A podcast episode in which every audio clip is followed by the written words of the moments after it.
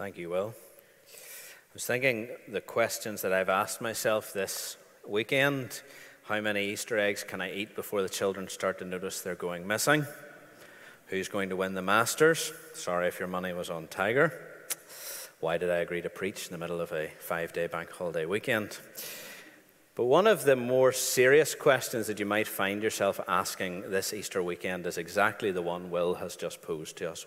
What is the point of the resurrection? What is the point of the resurrection? And if you're asking that question, I think you're probably in one of two groups of people. Uh, perhaps you're, you're what we might call a curious investigator, someone who's not a Christian, someone who's come here on Easter Sunday or tuned in to hear about this resurrection that Christians talk about. And you're really asking that question what is the point of it? What's the big deal with the resurrection? And it's a really good question for you in that position to be asking. You're going to find that it brings you into what I would call contact with the uncomfortable supernatural. Because there's lots of parts of Luke's gospel that we can accept as teaching, and there's lots of them that we can see even as miracles, perhaps, that we can accept. But it is the resurrection of Jesus that really brings us into contact and confronts us with the supernatural reality of the claims of Jesus Christ and the Christian gospel. Or if that's not you, perhaps you're a Christian or someone who's at least well versed in theology and you understand, just as we saw in the little video, when Jesus died on the cross, he said those words, It is finished and that all of the sin and all of the wrongdoing that we have amassed in our lives, God punished Jesus for. And God was satisfied with that and can offer us forgiveness. He knows the wrong has been punished and we can be forgiven, and it is finished. So, your question is well, what is the point of the resurrection then? What is the point of it? Is it just a sort of a, a secondary afterthought, something that comes after the cross? So I hope as we look at this passage that we've already read and had open before us this evening, that we will get at least some answers to that question. And if you have your Bible in front of you or one of the Pew Bibles, do keep it open as we look down through the passage. And we see this second episode of a resurrection appearance of Jesus in Luke's Gospel. We have the road to Emmaus, and we thought about that this morning when Jesus appears to two disciples journeying to Emmaus. And then what would seem to be very quickly afterwards, Jesus appears to his disciples in Jerusalem where they are gathered. And he talks to them. And there are three things that I think we can draw out of what he says to them that tell us about the resurrection. And the first one is this the resurrection was a physical resurrection. Was a physical resurrection. Now, that's not where the disciples start. They're startled, they're frightened because we're told, Luke tells us, they thought they saw a spirit. And there's really two options for what's happening with the disciples here. The first is what you would call mass hysteria, which is this phenomenon where a group of people enter into a shared delusion. We don't know why it happens, but that's one possibility. Or the other possibility is the one that the disciples themselves think this is a ghost, this is a, a spirit, this is a phantom. And there certainly would have been some acceptance that spiritual appearances could happen. In the Old Testament, for instance, Saul goes to a necromancer who summons up the spirit of Samuel for him. And that's perhaps what the disciples are thinking of here when they're terrified. They look at Jesus and they see him and they think it's a ghost. But we can agree from the passage that Jesus is really keen that they are not left with that impression. Look at what he says See my hands and my feet, it is I myself. Touch me and see. For a spirit does not have flesh and bones, as you see that I have. And when he had said this, he showed them his hands and his feet. And while they still disbelieved for joy and were marveling, he said to them, Have you anything here to eat? And they gave him a piece of broiled fish, and he took it and ate it before them. So Jesus is trying really clearly to emphasize to the disciples that this is not a ghost. This is not some sort of spiritual projection that they are seeing. This is his real physical body that they have known for the last three years back in front of them from the dead again. And it's interesting, isn't it? In the two appearances that Luke records of Jesus post resurrection, he eats something. The Lord eats something in both of them. On the road to Emmaus, he eats bread, and with the disciples, he eats fish. And I think in Luke's mind that is a callback to one of the most famous miracles that Jesus did. Was the feeding of the 5,000, when he took the bread and the fish from this little boy's lunchbox and miraculously he multiplied it and fed 5,000 people. And it was after that miraculous feeding that Peter says, You are the Christ of God. There was something in the Lord taking the bread and the fish and doing that miracle with it that helped the disciples to see a little bit more of who Jesus really was. And as we come to the close of the gospel again, we find that it's through bread and fish that the Lord's followers come to an even fuller understanding of who he is and what he has accomplished. So, why was Jesus so keen that the disciples were certain that this was a physical resurrection? Why is that so important to him? I think there's a few reasons. The first thing that it does is it affirms the goodness of God's creation. It's very easy to fall into a trap in pagan spirituality, in different religious worldviews, and even in Christianity to a mindset where the spiritual things are good and the physical things are somehow less and bad. And we want to try and get away from the, the physical things and up into the spiritual realm up here. I wonder how you picture yourself in, in the eternal state uh, in the life after. You might perhaps look like yourself, but I suspect, like me, you have a bit of a vague and floaty notion of what eternal life looks like. It's not a lot of walls in heaven in my mind, and there's a slightly yellow tinge to everything, and it's all quite insubstantial. Jesus, in his resurrection, had not finally been freed from the constraints of, of a material body and, and moved into some pure spiritual life. He was physically resurrected in the body that he had inhabited for the 33 years preceding it. Because we're told in the Bible that when God created the world, he looked at it and he saw that it was very good.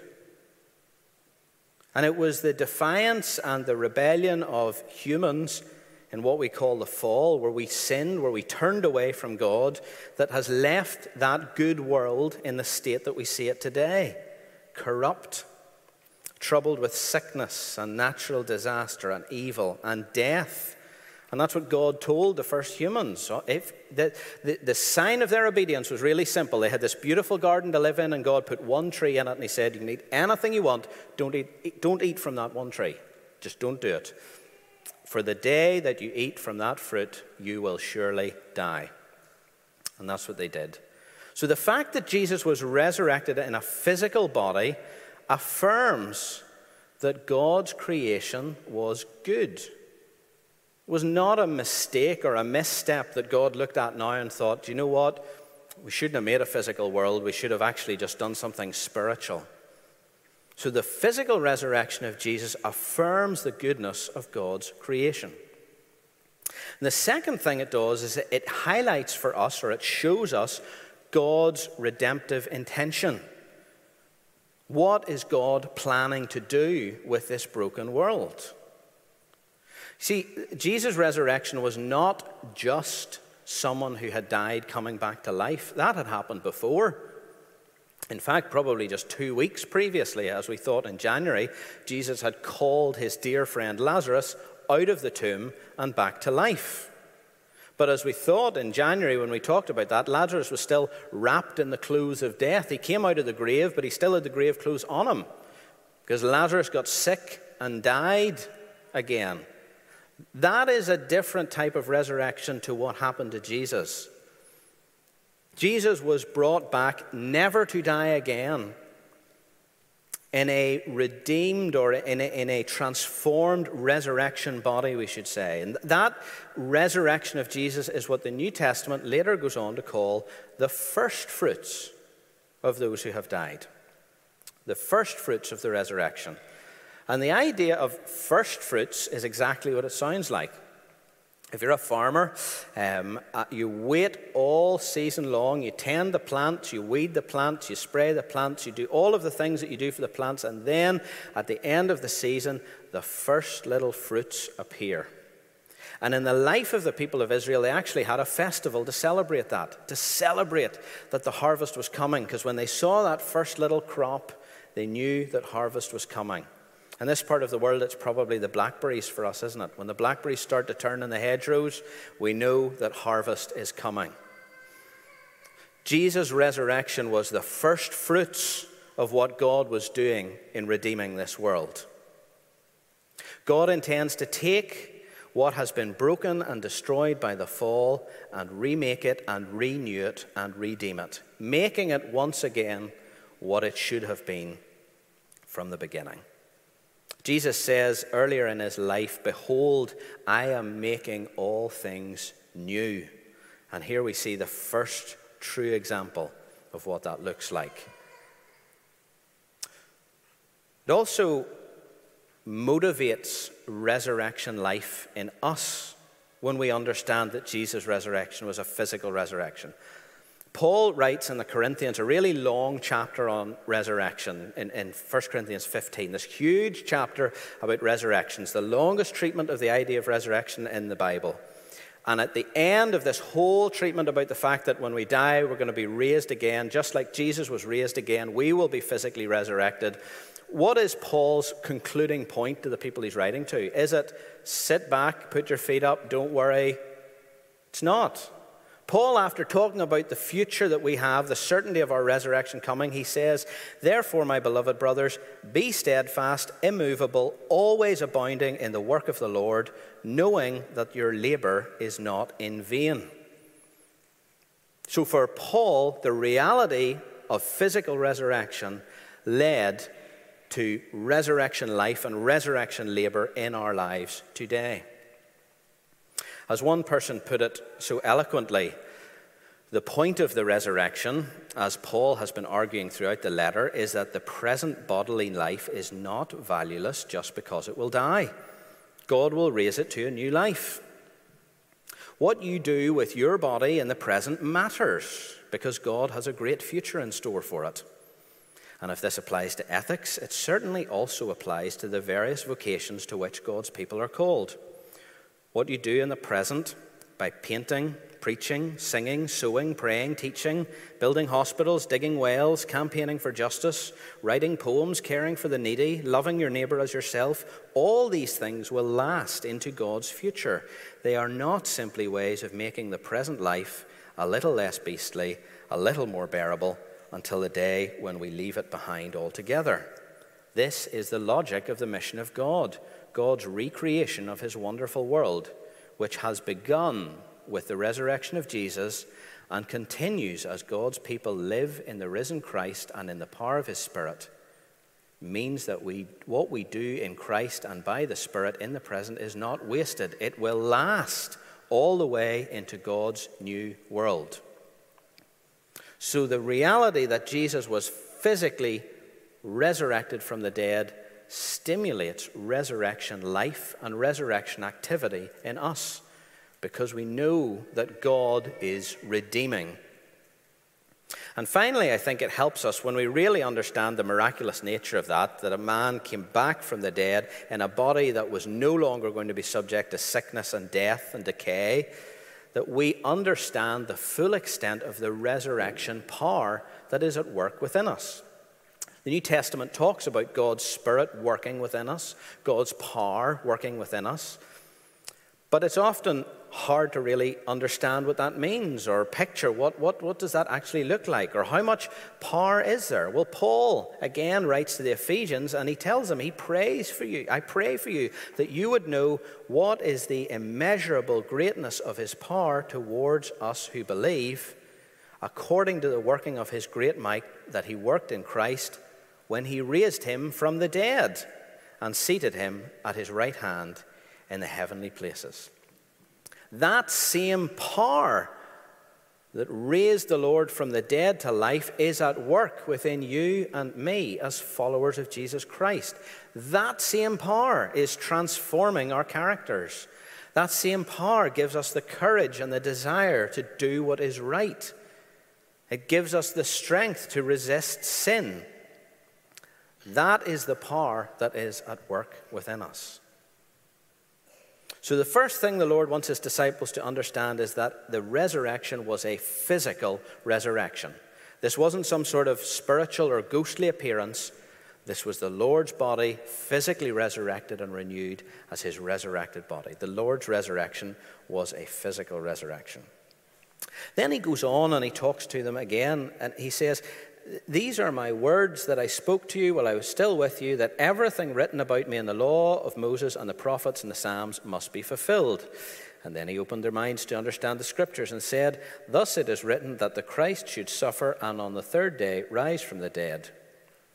So, the second thing the Lord wants them to understand is that the resurrection was an expected resurrection.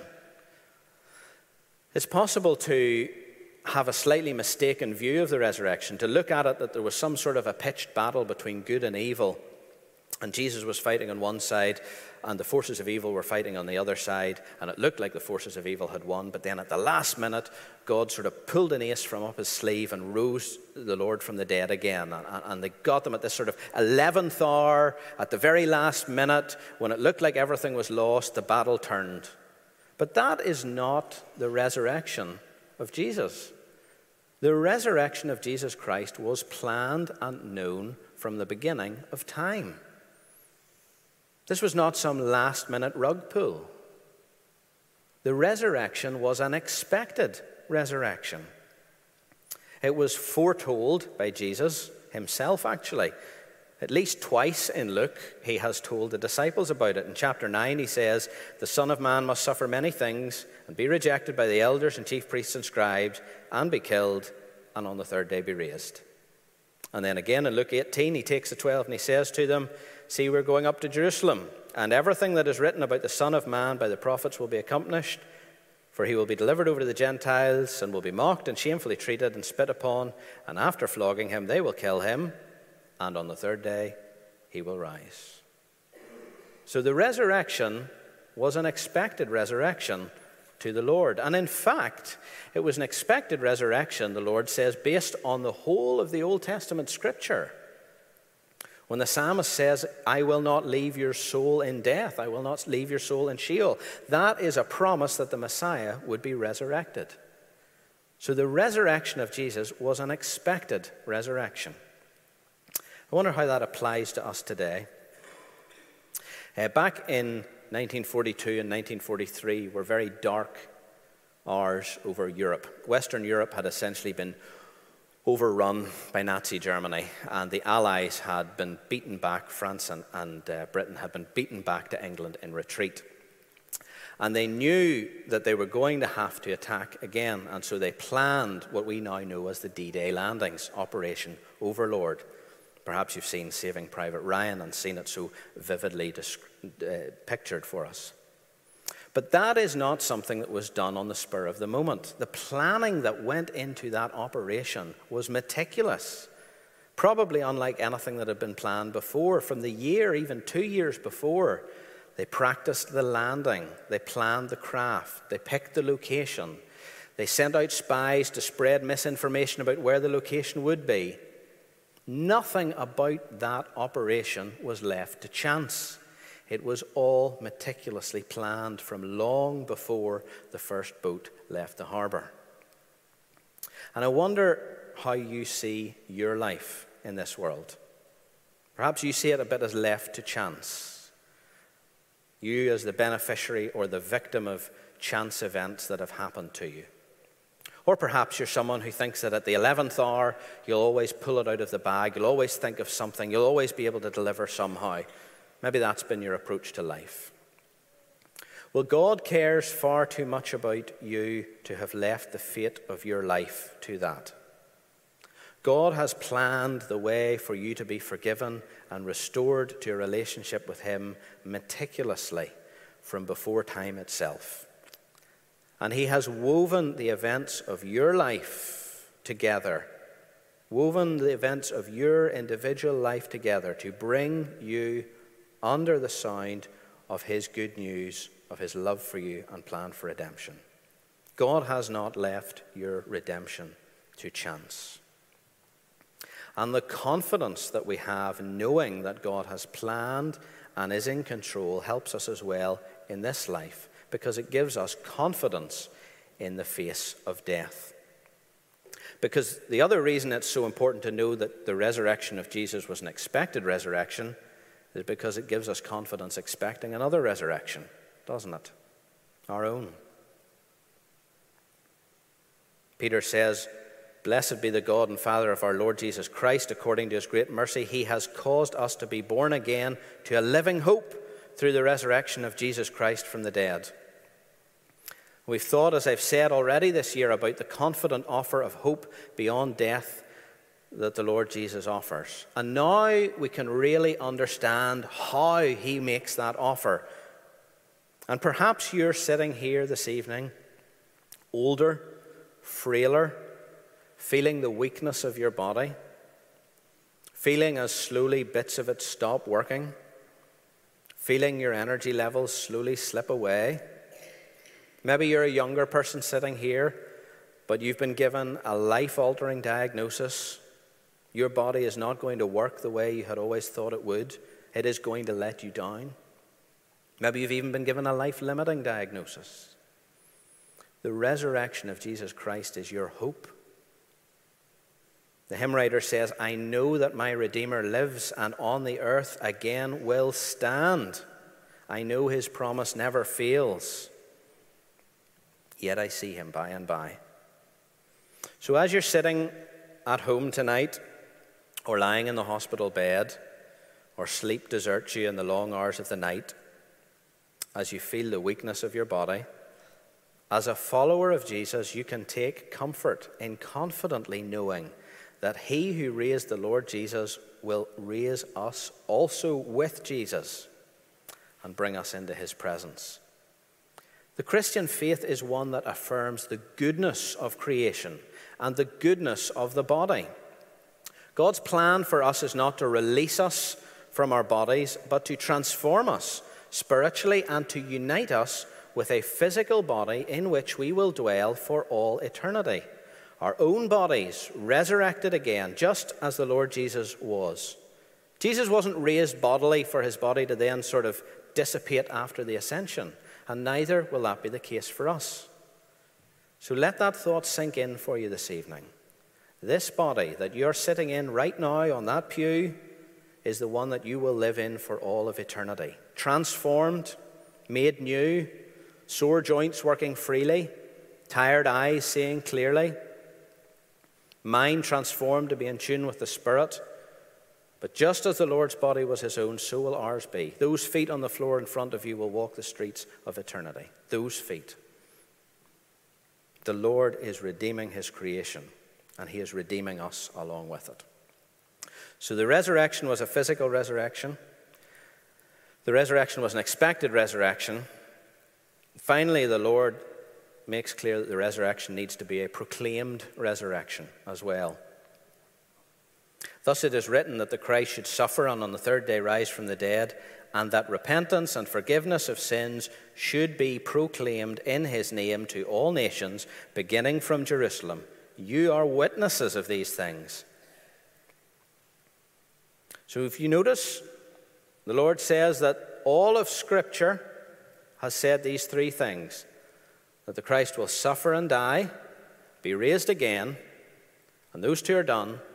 But there's one more element, and he leaves that one with the disciples that it will be proclaimed, starting in Jerusalem, but through all nations on earth. He says the message is this the message is repentance. Repentance is this biblical idea of a change in our thinking, of a reorientation.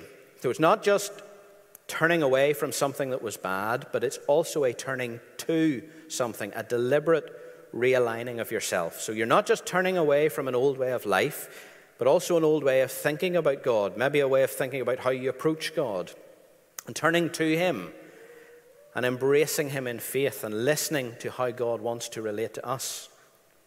And forgiveness Forgiveness that allows us to come into a relationship with God because the barrier to that relationship is gone. And that message is proclaimed in His name. Jesus is building His church. His church is not a social enterprise. We're not all members of a club in which we decide what the rules are and who's in and who's out. This is a church that Jesus is building in His name.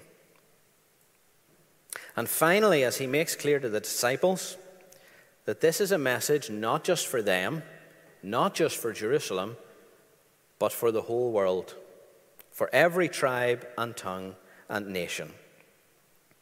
And he leaves that with the disciples. Luke, of course, highlights that because Luke is writing to a Gentile reader, someone who's not from the Jewish people. And he wants him to understand that this message is for him, just as it was for them, and just as it is for you and me this evening. Something changed in the disciples. Something changed those men. If you read how they behaved, as we have over the last couple of weeks, in the run up to the Lord's crucifixion after the Lord's arrest, and then you look at what happens at the end of their lives. As Tim told us this morning, probably all bar one killed, murdered, martyred for being Christians. Peter crucified upside down, Thomas killed with a spear in India, and so it goes on. Something changed in those disciples. The death and resurrection of Jesus changed something in them. And I think it changed it for two reasons. First of all, they knew the message was real. They had seen the Lord risen from the dead and they knew it was real. And they were prepared to give their lives for it. But secondly, they knew that death was no longer the end. Giving their lives to the Lord on this earth no longer held the fear that it might once have for them. Because having seen the Lord pass through death and back to life again, the resurrection gave them confidence to take the message of Jesus across the world that they inhabited, whatever the cost to them was. And that commission that the Lord gave to the disciples has cascaded down every generation of the church as the gospel has moved outwards across the globe. Just as it did through ancient missionaries like St. Patrick, down through the great age of Victorian missions, on through people like Amy Carmichael and Jim Elliot to the generation of our own missionaries, and it has now come to us. Who will take that message across the globe today? How will we support those who are already doing it? People like the Hattons, who are taking the gospel to those who have never heard it before. How do we enable the training and the equipping and the sending of God's people from other parts of the world to the unreached people in their localities? And yes, perhaps, who among ourselves will go as well? The message will be preached in His name to all nations, beginning from Jerusalem. So the resurrection was a physical resurrection, the resurrection was an expected resurrection, and the resurrection must be a proclaimed resurrection. So, as we close, we come to those last verses, 51 to 53, when the Lord leads them out to Bethany and he blesses them and he parts from them and he's carried physically up in heaven and beyond their sight. And that ascension of the Lord Jesus draws that period of the Lord's earthly ministry to a close. And as an aside, it also emphasizes the physical nature of the resurrection, doesn't it? If the Lord had just been appearing as some sort of a ghostly projection, he could have just stopped doing that. But it was the fact that the Lord was physically raised from the dead. He had to physically leave earth. And so that again underlines the physical nature of the resurrection. And that draws the time of the Lord's ministry on earth to a close. Luke had started his account way back in chapter 1, uh, way back 18 months ago, as Will reminded us, with Zechariah in the temple working as a priest. And look where it ends tonight with the disciples back in the temple, blessing God. But in those intervening 34 years, everything had changed through the life and death and resurrection of Jesus Christ. Luke writes a sequel to this book called The Acts of the Apostles, and it tells us what the disciples do next. And he recaps the Lord's ascension in chapter 1 of that book. And after the Lord ascends, Two angelic figures appear to the disciples and they say, Why do you stand looking at the sky? This same Jesus who has gone will come again. Those of us who follow the Lord Jesus today look expectantly to the sky for that moment. We long for his return, for an end to the brokenness and to the suffering that permeates this world. And so, as we close this evening, in the light of that, you have a question to answer the same question that we started with What is the point of the resurrection for you? What does it mean for you? There is no question that the events surrounding the life and death of Jesus Christ transformed human history. Whatever you think about them, they absolutely altered the course of human history. I wonder as you reflect on them this Easter weekend, will you allow them to change your personal history as well? As the reality of the historical resurrection of Jesus Christ sinks in, you will have to ask yourself that question What does this resurrection mean for me? Where is Jesus this strange Easter day? Not lost in our locked churches anymore than he was sealed in that dark sepulchre. The locks are loosed, the stone is rolled away, and he is up and risen long before, alive, at large, and making his strong way into the world he gave his life to save. No need to seek him in his empty grave. May all have a happy and blessed Easter.